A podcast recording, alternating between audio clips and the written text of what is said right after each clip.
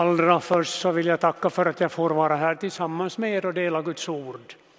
Jag är född i Jeppo, gick i seminariet i Nykarleby och blev folkskollärare 1964. Var lärare i 13 år i olika skolor, allt från folkskola till gymnasium. Och sen blev jag präst och har fungerat de senaste nästan 24 åren i Vörå. Och nu är jag pensionär sedan sju år tillbaka, har hustru och två söner med familjer, sju barnbarn. Det tror jag får räcka till.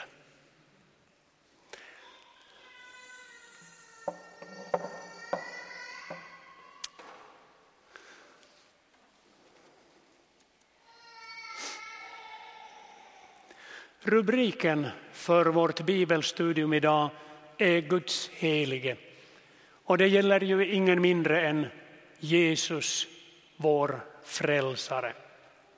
Och vi vill gå utifrån eh, ett ord i Johannes evangeliet. Det är Petrus som säger Herre, till vem skulle vi gå? Du har det eviga livets ord och vi tror och förstår att du är Guds helige. Vi stillar oss i bön. Käre frälsare, kom till oss den här stunden. Tala till oss. Låt din helige Ande övertyga oss om att du är Guds helige. Och lär oss att inse att du och bara du har det eviga livets ord. Amen.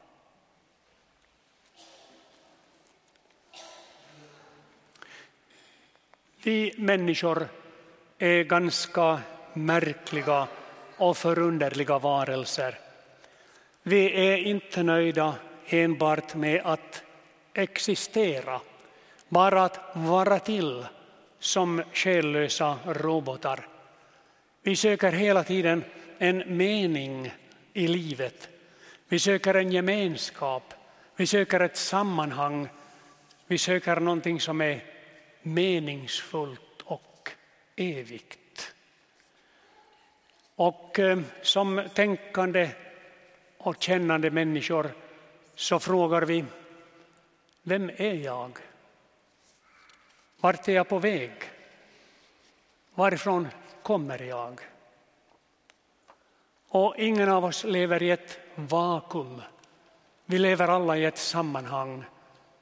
Det som Paulus säger i Romarbrevet, ingen av oss lever för sig själv och ingen dör för sig själv.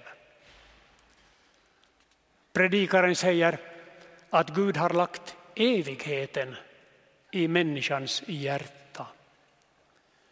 Och Augustinus fäller de berömda orden Du, o Gud, har skapat oss till dig och vårt hjärta är oroligt till dess det finner vila i dig. Den här evighetslängtan, den här oron som vi bär på, den tar sig i många olika uttryck och visar sig också i mycket sådant som vi inte direkt förknippar med tro och religion. Vi söker en plats i politiken, i olika intresseorganisationer. Vi söker bekräftelser. Vi vill vara med i något sammanhang, i någonting som är bestående. Och allt det här sökande och all den här oron är i själva verket variationer på Petrus fråga. Till vem ska vi gå? Vem ska ge oss ljus över livsvägen? Vem är större och starkare och vem kan leda mitt liv och tillfredsställa min evighetslängtan?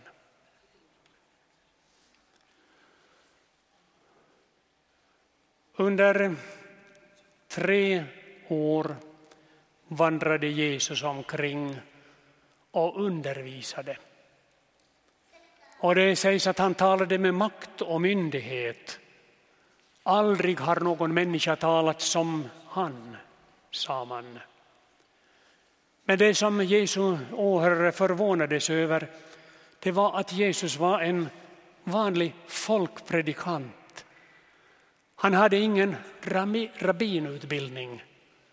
Han var en snickarson från Nasaret. Och då han hade talat till människorna i sin hemstads synagoga så frågade man varifrån har fått denna vishet och dessa kraftgärningar? Är det inte snickarens son? Heter inte hans mor Maria och hans bröder Jakob och Josef och Simon och Judas? Och bor inte alla hans systrar här hos oss? Varifrån har han fått allt detta? Man tyckte att snickarsonen kom med allt för stora anspråk då han till exempel sa jag är livets bröd.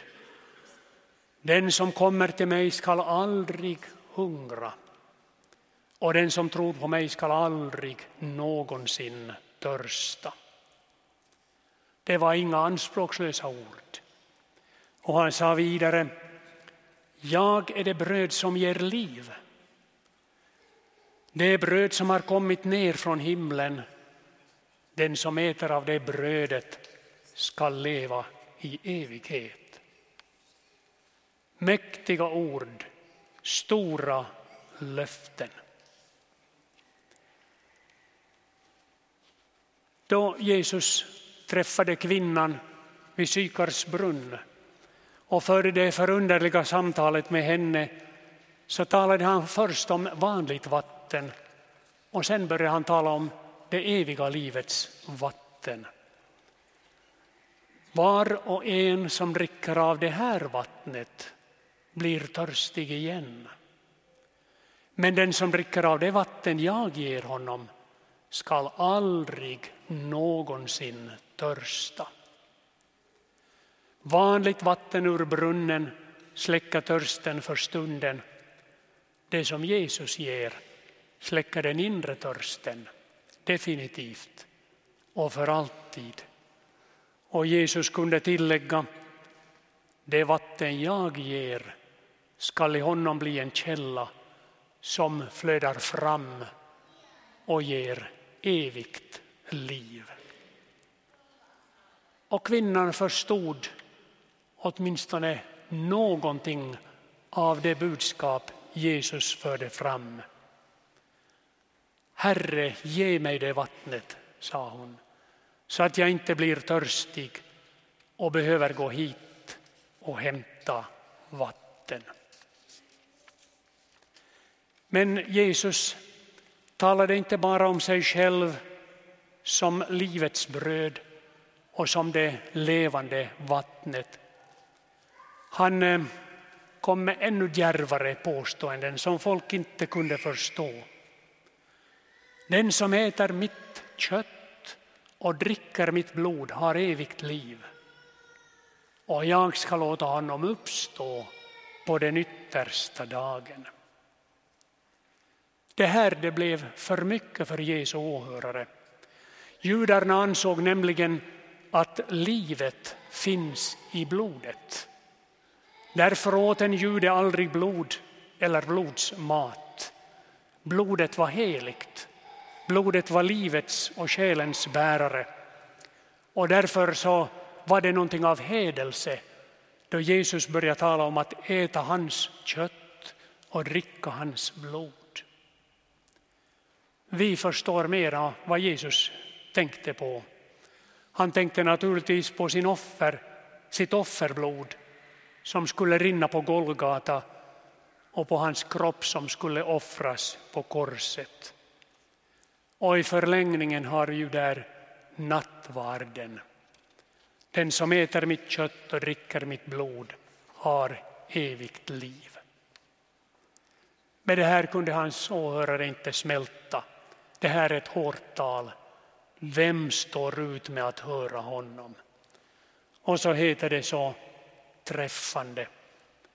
Efter detta drog sig många av hans lärjungar tillbaka så att de inte inte längre följde honom. En del blev direkta fiender till Jesus. i synnerhet fariseerna och de skriftlärde. De ansåg att han hade gjort sig själv till Gud och hedat och de började söka efter tillfälle att röja honom ur vägen. Och det var just i den här situationen som Jesus frågade sina lärjungar inte vill väl också ni gå bort? Och Petrus som var ordförande i lärjungaskaran efter vad det verkar, han var den som kom med svaret. Herre, till vem? Till vem skulle vi gå? Du har det eviga livets ord och vi tror och förstår att du är Guds helige. Guds helige. Helig betyder egentligen avskild. Avskild från all synd, avskild från all brist, allt orent. Upphöjd över allt det här. Jesus är Guds helige. Guds egenskap är att vara helig, att vara fullkomlig, allsmäktig, evig och upphöjd över allt mänskligt. Och att Jesus är Guds helige, det betyder att han har del i Guds fullkomliga väsen. Jesus är ett med Gud. Och det säger han själv i många sammanhang. Jag och Fadern är ett. Jesus är vidare ren och syndfri. Han blev frestad i allting precis som vi, men utan synd. Han hade inte begått någon synd och svek fanns inte i hans mun, säger Petrus. Han var Guds offerlamm utan fel och lyte. Vidare kan vi säga att Jesus var fullkomlig. I honom bor gudomens hela fullhet i kroppslig gestalt. Också allsmäktig. Mig har getts all makt i himmelen och på jorden, kunde han säga till sina lärjungar. Petrus bekände att Jesus har det eviga livets ord. Men han, har inte bara, han inte bara talar det ordet som ger liv. Han är Guds eviga ord. Han är ordet som var med redan vid skapelsen. Ordet blev kött och bodde ibland oss, säger Johannes. Vi såg hans härlighet som en enfödd har av Fadern och han var full av nåd och sanning. Och så kan vi ännu säga att Jesus är det eviga livet. Han talar livets ord. Han är Guds eviga ord. Han är själva livet. Förstår vi någonting av det här? Förstår vi någonting vad det betyder att Jesus är Guds helige? Det gör vi nog inte till fullo, men så här lär oss Guds ord och det här får vi lita på. Hur hade lärjungarna då kommit till den här övertygelsen om att Jesus är Guds helige? Jo, de hade levt nära Jesus. De hade hört hans tal. De hade hört hans undervisning. De hade tagit till sig hans ord och sett hans gärningar. Och så hade övertygelsen vuxit fram. Du Jesus är inte en människa. Du är fullkomlig och allsmäktig. Du är ren och rättfärdig. Du är ett med Gud. Och den här lärjungarnas väg till övertygelse den gäller också oss sena tiders lärjungar. Det gäller att leva nära Jesus, höra hans ord, ta det till oss, lita på det och se vad som sker där Jesus går fram. Innan vi går vidare ska vi sjunga ett par verser från salmen 263. Nu ska vi ännu stanna lite inför något av det som lärjungarna hade sett och hört hos Jesus. Och det som hade gett dem övertygelsen om att Jesus är Guds helige. Och vi ska begränsa oss till i första hand tre lärjungars erfarenhet och vittnesbörd. De tre som stod Jesus allra närmast, Petrus, Jakob och Johannes. De fick ju vara med vid alldeles särskilda tillfällen i Jesu liv. Petrus, Jakob och Johannes var som vi vet fiskare. De fiskade på Genesarets sjö och de hörde också till samma fiskelag. De kallades också till lärjungar vid samma tillfälle. Evangelierna berättar om hur Jesus undervisade på Genesarets strand. Folk trängde sig på honom vid strandkanten och då vinkade Jesus på Petrus och lånade Petrus båt. Och så höll han sin så kallade sjöpredikan från båten. Efter det här så uppmanade Jesus Petrus att kasta ut näten till fångst. Men eh, det här var en ganska konstig uppmaning.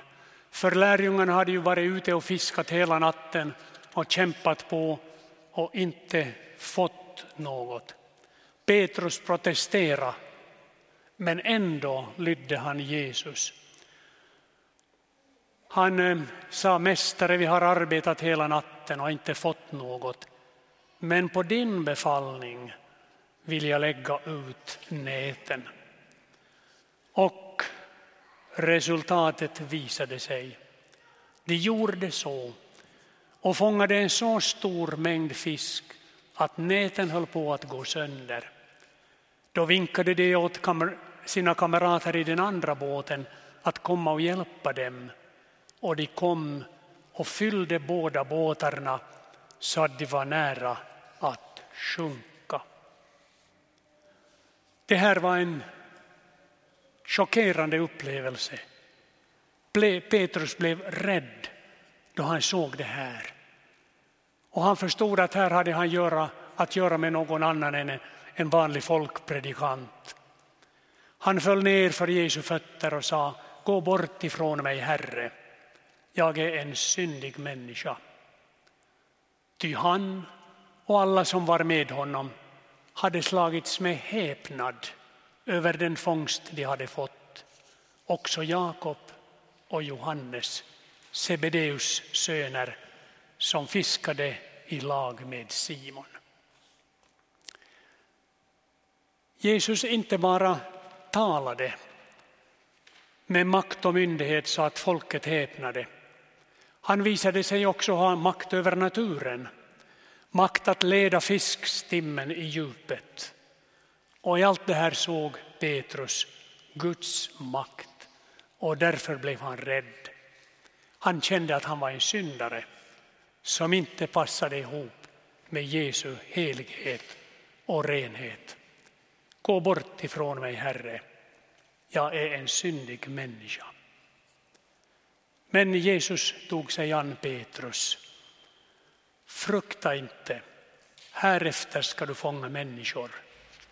Och de drog upp båtarna på land, lämnade allt och följde honom. Jesus visade också sin makt över naturen på många andra sätt.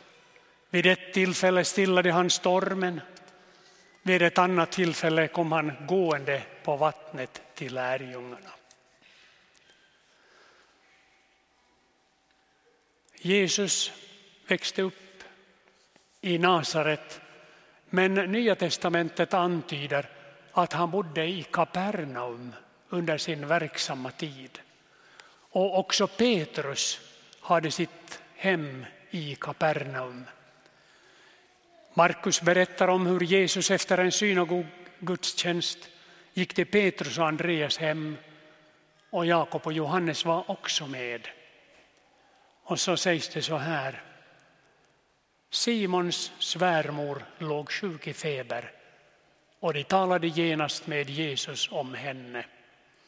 Han gick fram, tog hennes hand och reste henne upp och febern lämnade henne och hon betjänade dem. Här visar sig Jesus igen såsom den allsmäktige guden, den som hade makt över hälsa och sjukdom. Men inte bara lärjungarna blev, de tre lärjungarna blev eh, vittnen till det här. Det heter så här, på kvällen när solen hade gått ner förde man till honom alla som var sjuka och besatta. Hela staden var församlad utanför dörren. Han botade många som led av olika slags sjukdomar och han drev ut många onda andar. Jesus hade makt att bota sjukdom och han visade också det vid många andra tillfällen. Han botade tio spetälska, han botade en man med förvissnad hand, han botade den blinde Bartimeus, en kvinna med blödningar, en lam man vid Betesda och många, många fler. Och allt det här bekräftade du är Guds helige. Att Jesus är Guds helige innebär också att han, att han dömer, att han är en dom över all synd, över all lögn och all orättfärdighet. Ingenting falskt, ingenting förljuget passar ihop med honom. Det upplevde Petrus i fiskebåten. Men som försonare har Jesus också makten att förlåta. Hos Jesus förenas alltså hans dom över synden och hans kärlek till syndaren. Markus berättar om hur fyra män kom bärande med en lam man till Jesus. Och för folkmassans skull kunde man inte komma fram till Jesus. Då tog de sig upp på taket till huset och sänkte ner den lame framför Jesus. Och då Jesus såg det här så sa han till den lame, mitt barn, dina synder är förlåtna. Det fanns de som hörde det här och tänkte, varför talar han på det sättet? Han hedar. Vem kan förlåta synder? Det kan ingen utom Gud. Jesus visste precis vad de tänkte och därför förklarade han sig och sa vilket är lättast att säga till den lame dina synder är förlåtna eller att säga stig upp, ta din bädd och gå. Människosonen har makt på jorden att förlåta synder. Och han sade till den lame, stig upp ta din bädd och gå hem. Och mannen steg upp och tog sin bädd och gick. Och det heter alla blev utom sig av häpnad och prisade Gud och sade något sådant har vi aldrig sett. Jesus hade makt, inte bara över naturen, över hälsa och sjukdom, utan han var också dödens överman. Exempel på det har vi också från Jesu egen stad Kapernaum. Synagogföreståndarens Eh, Jairus dotter som var tolv år var sjuk. Jairus kallade på Jesus för att få hjälp. Men eh, innan Jesus kom fram till Jairus hem kom sorgebudet dottern är död. Besvära inte mästaren längre. I sorgehuset var det full förberedelse för begravningen. Och en begravning i Österlandet var mycket mera eh, hjärtskärande än hos oss.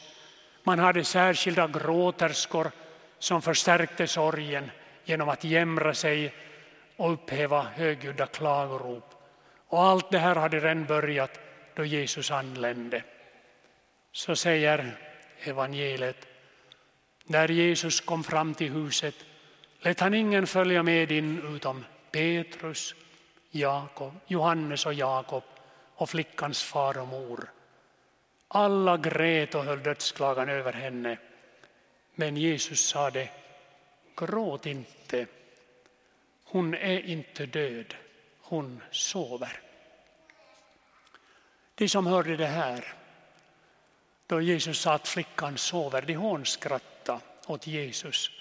För alla visste nogsamt att flickan verkligen var död.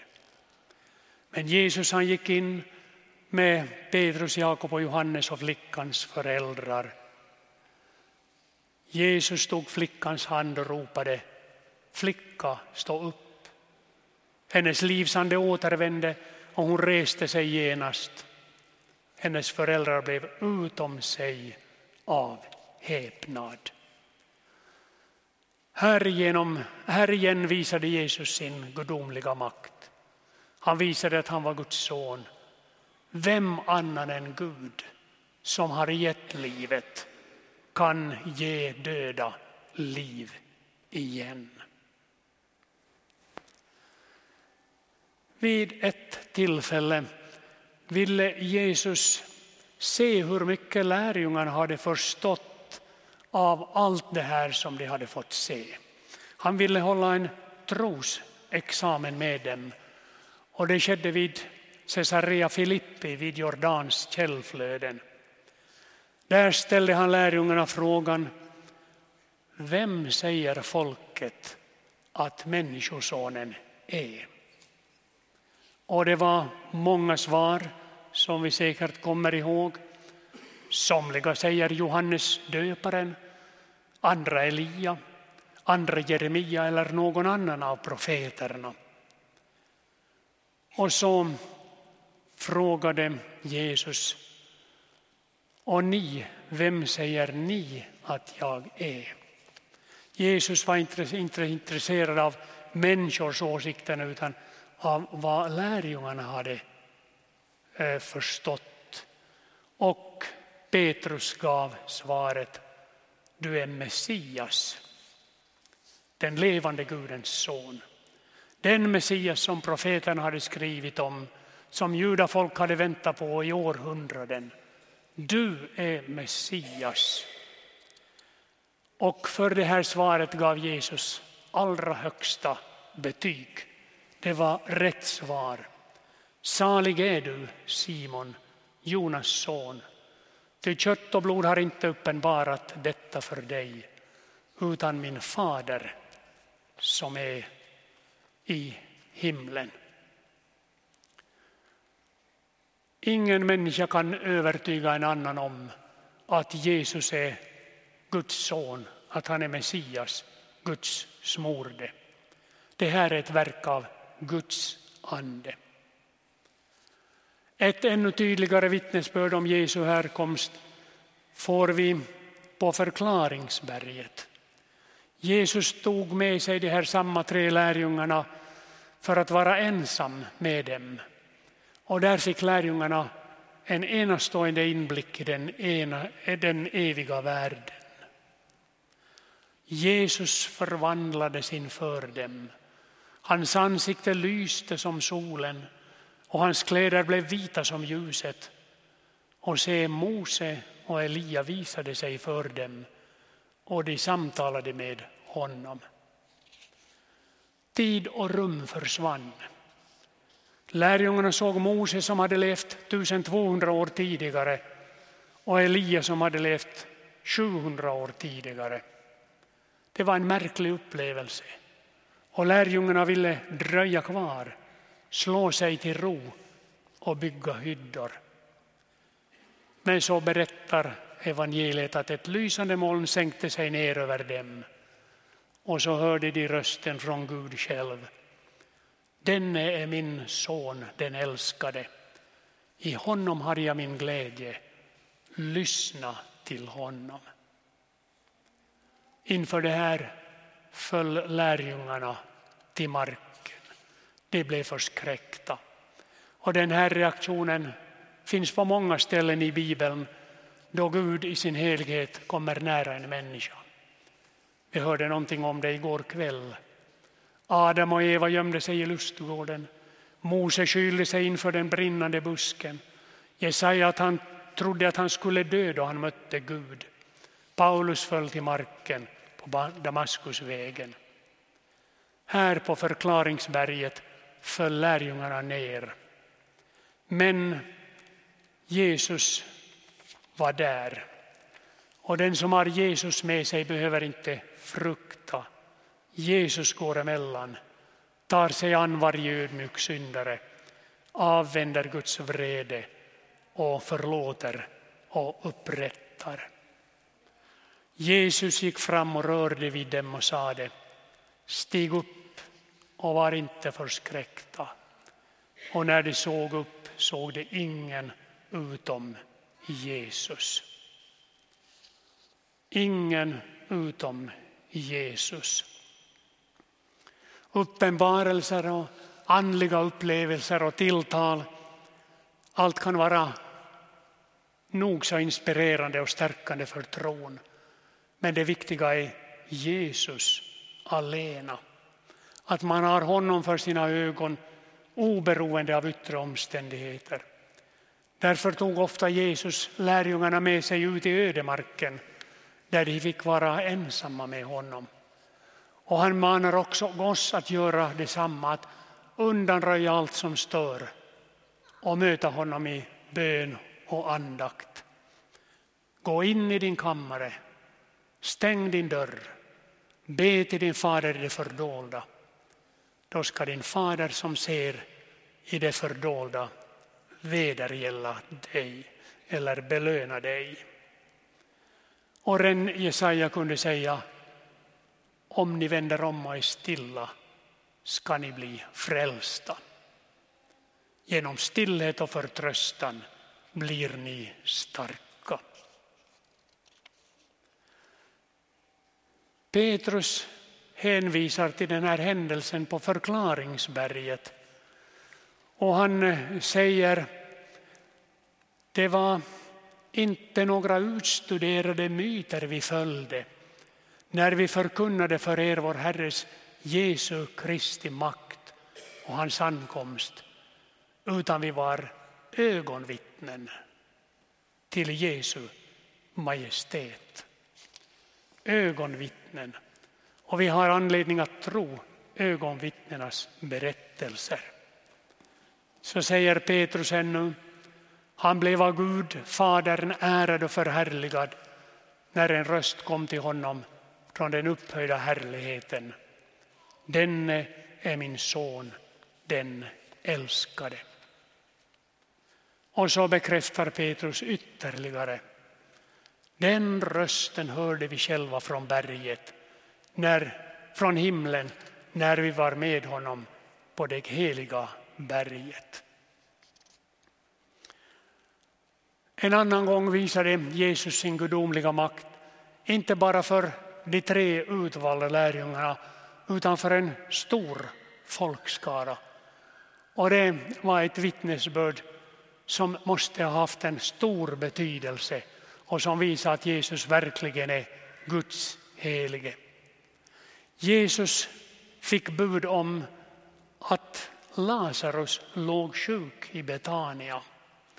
Men det dröjde innan Jesus begav sig dit och Lazarus han dö och han till och med läggas i graven. Marta skyndade sig för att möta Jesus och de samtalade om döden och Jesus sa bland annat de här orden.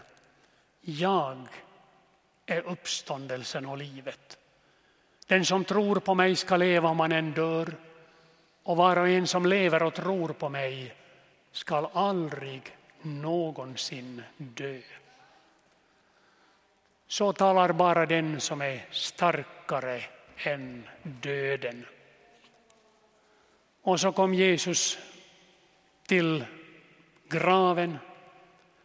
Jesus blev åter häftigt upprörd och gick till graven. Det var en klippgrav med en sten för öppningen. Jesus sade, ta bort stenen. Det här var en djärv uppmaning.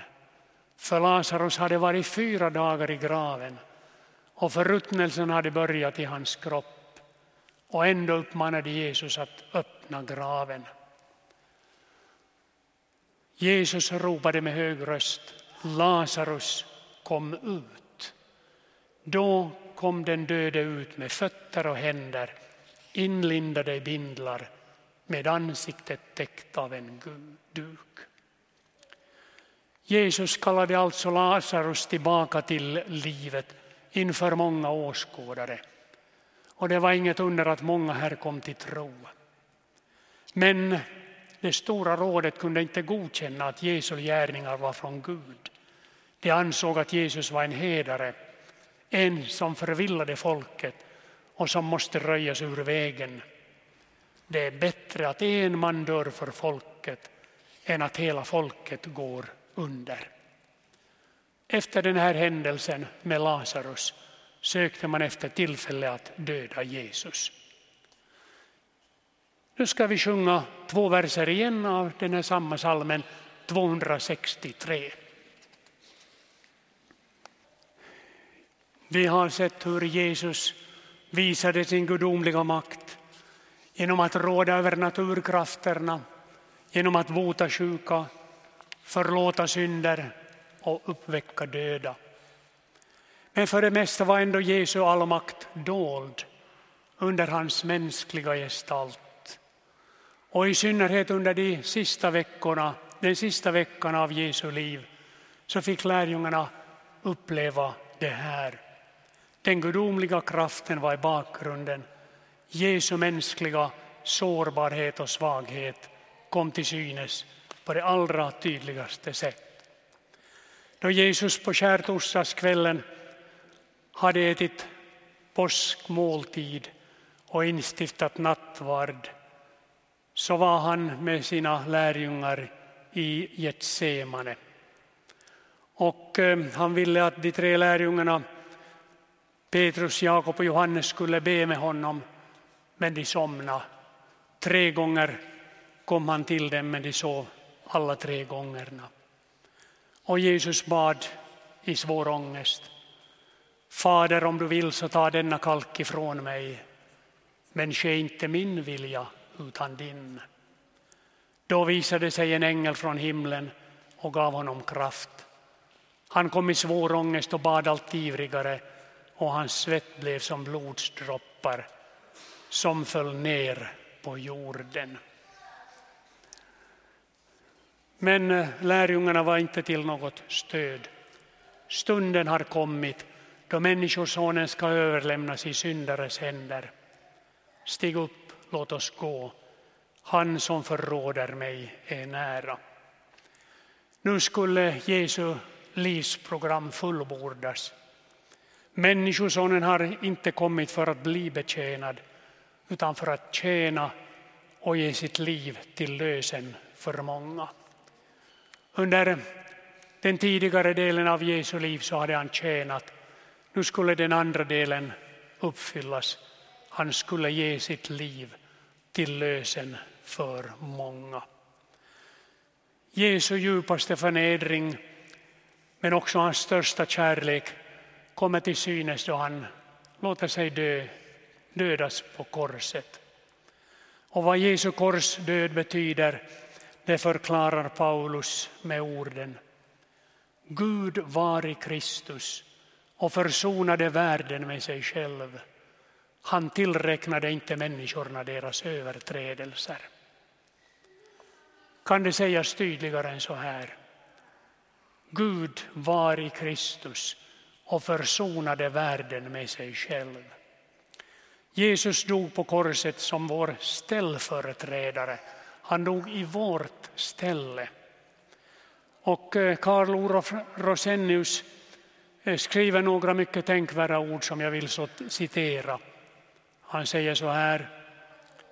Det är sant och det är jämmerligt att mina gärningar och min vandel ännu är skröpliga och ostadiga. Men jag har sett en man med genomborrade händer och fötter. I de händerna är mina i de händerna är mina goda gärningar och i de fötterna min goda vandel. Om inte Kristi gärningar är mina är jag evinnerligen förlorad. Det är sant och är min dagliga plåga att jag ännu har så många onda tankar. Men jag har sett ett heligt huvud med törnekrona. I det huvudet är mina goda tankar. Jag ville så innerligt gärna att min egen kristendom vore fullkomlig. Jag har om ingenting så mycket bett som om det.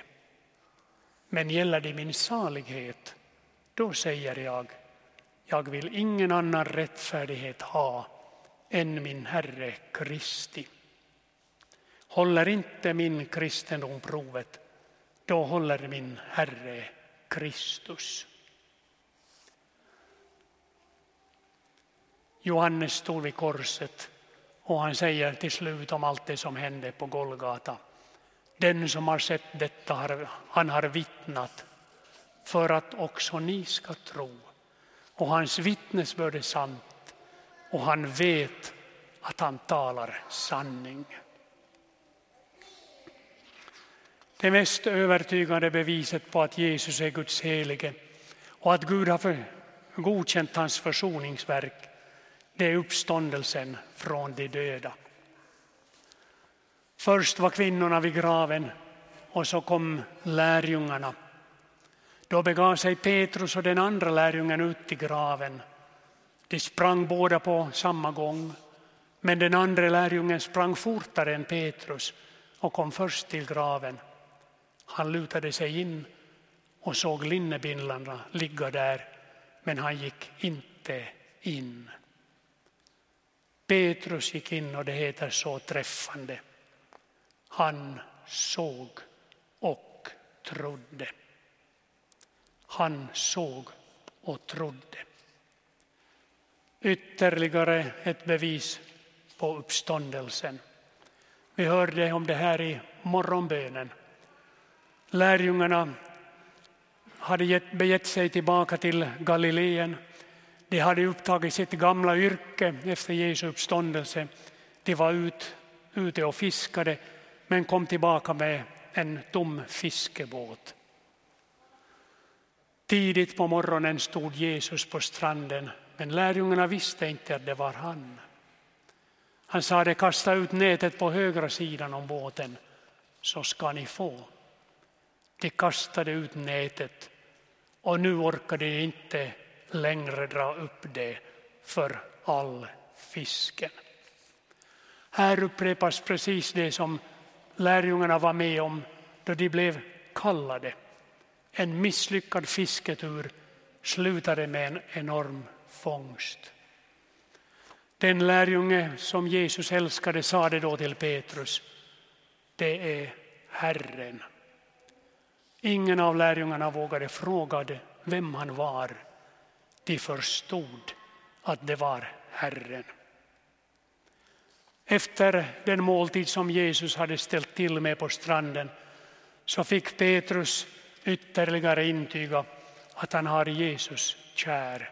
Och det här var tredje gången som Jesus, Jesus uppenbarade sig för sina lärjungar. Då Jesus hade fullbordat sitt frälsningsuppdrag så gav han lärjungarna det stora, stora uppdraget, ett helt omöjligt uppdrag. Gå ut och gör alla folk till lärjungar. Döp dem i Faderns och Sonens och den helige Andes namn. Det här var en omöjlig uppgift mänskligt sett. Lärjungarna hade ingenting annat än sin övertygelse, det muntliga ordet och sina apostlahästar. Och med det hjälpmedlen skulle de förverkliga världsmission. Markus berättar. De gick ut och predikade överallt och Herren verkade tillsammans med dem och bekräftade ordet genom de tecken som åtföljde det. Idag, 2000 år senare, kan vi konstatera att människor har döpts århundrade efter århundrade Miljoner och åter miljoner läser om Jesus evangelierna och ber till honom varje dag. Kristna sjunger om Jesus, firar hans måltid över hela världen. Jesus har hållit sitt löfte. Jag är med er alla dagar. Och Paulus bekräftar Guds rike består inte i ord utan i kraft. Ingen som har levt på denna jord har satt så djupa spår i historien som Jesus. Ingen Napoleon, ingen Lenin, ingen Hitler. Jesus är fullständigt unik i världshistorien. Vi som är döpta, vi som tror på Jesus, vi är med i ett väldigt sammanhang. Ett historiskt sammanhang genom 2000 år. Ett geografiskt sammanhang som omspänner hela världen och ett evigt sammanhang. Vi har en sky av vittnen omkring oss. Vi var utvalda förrän världen skapades och vi ämnade att leva tillsammans med Jesus i evighet. Och Gud har skänkt oss evigt liv. Det livet är i hans son. Jesus är centrum i vår tro. Han är Guds helige. Låt oss be. Tack Jesus för att du är Guds helige. Tack för att du har frälst oss varenda en och friköpt oss från synden, från djävulen och från alla fördärvsmakter. Tack för att vi får vara med i ditt rike. Hjälp oss att hålla fast vid det eviga livets ord tills vi når fullkomningen i ditt rike. Amen. Honom som älskar oss och har friköpt oss med sitt blod. Honom tillhör äran och makten i evigheternas evigheter. Amen. Vi avslutar med de sista verserna av salmen 263.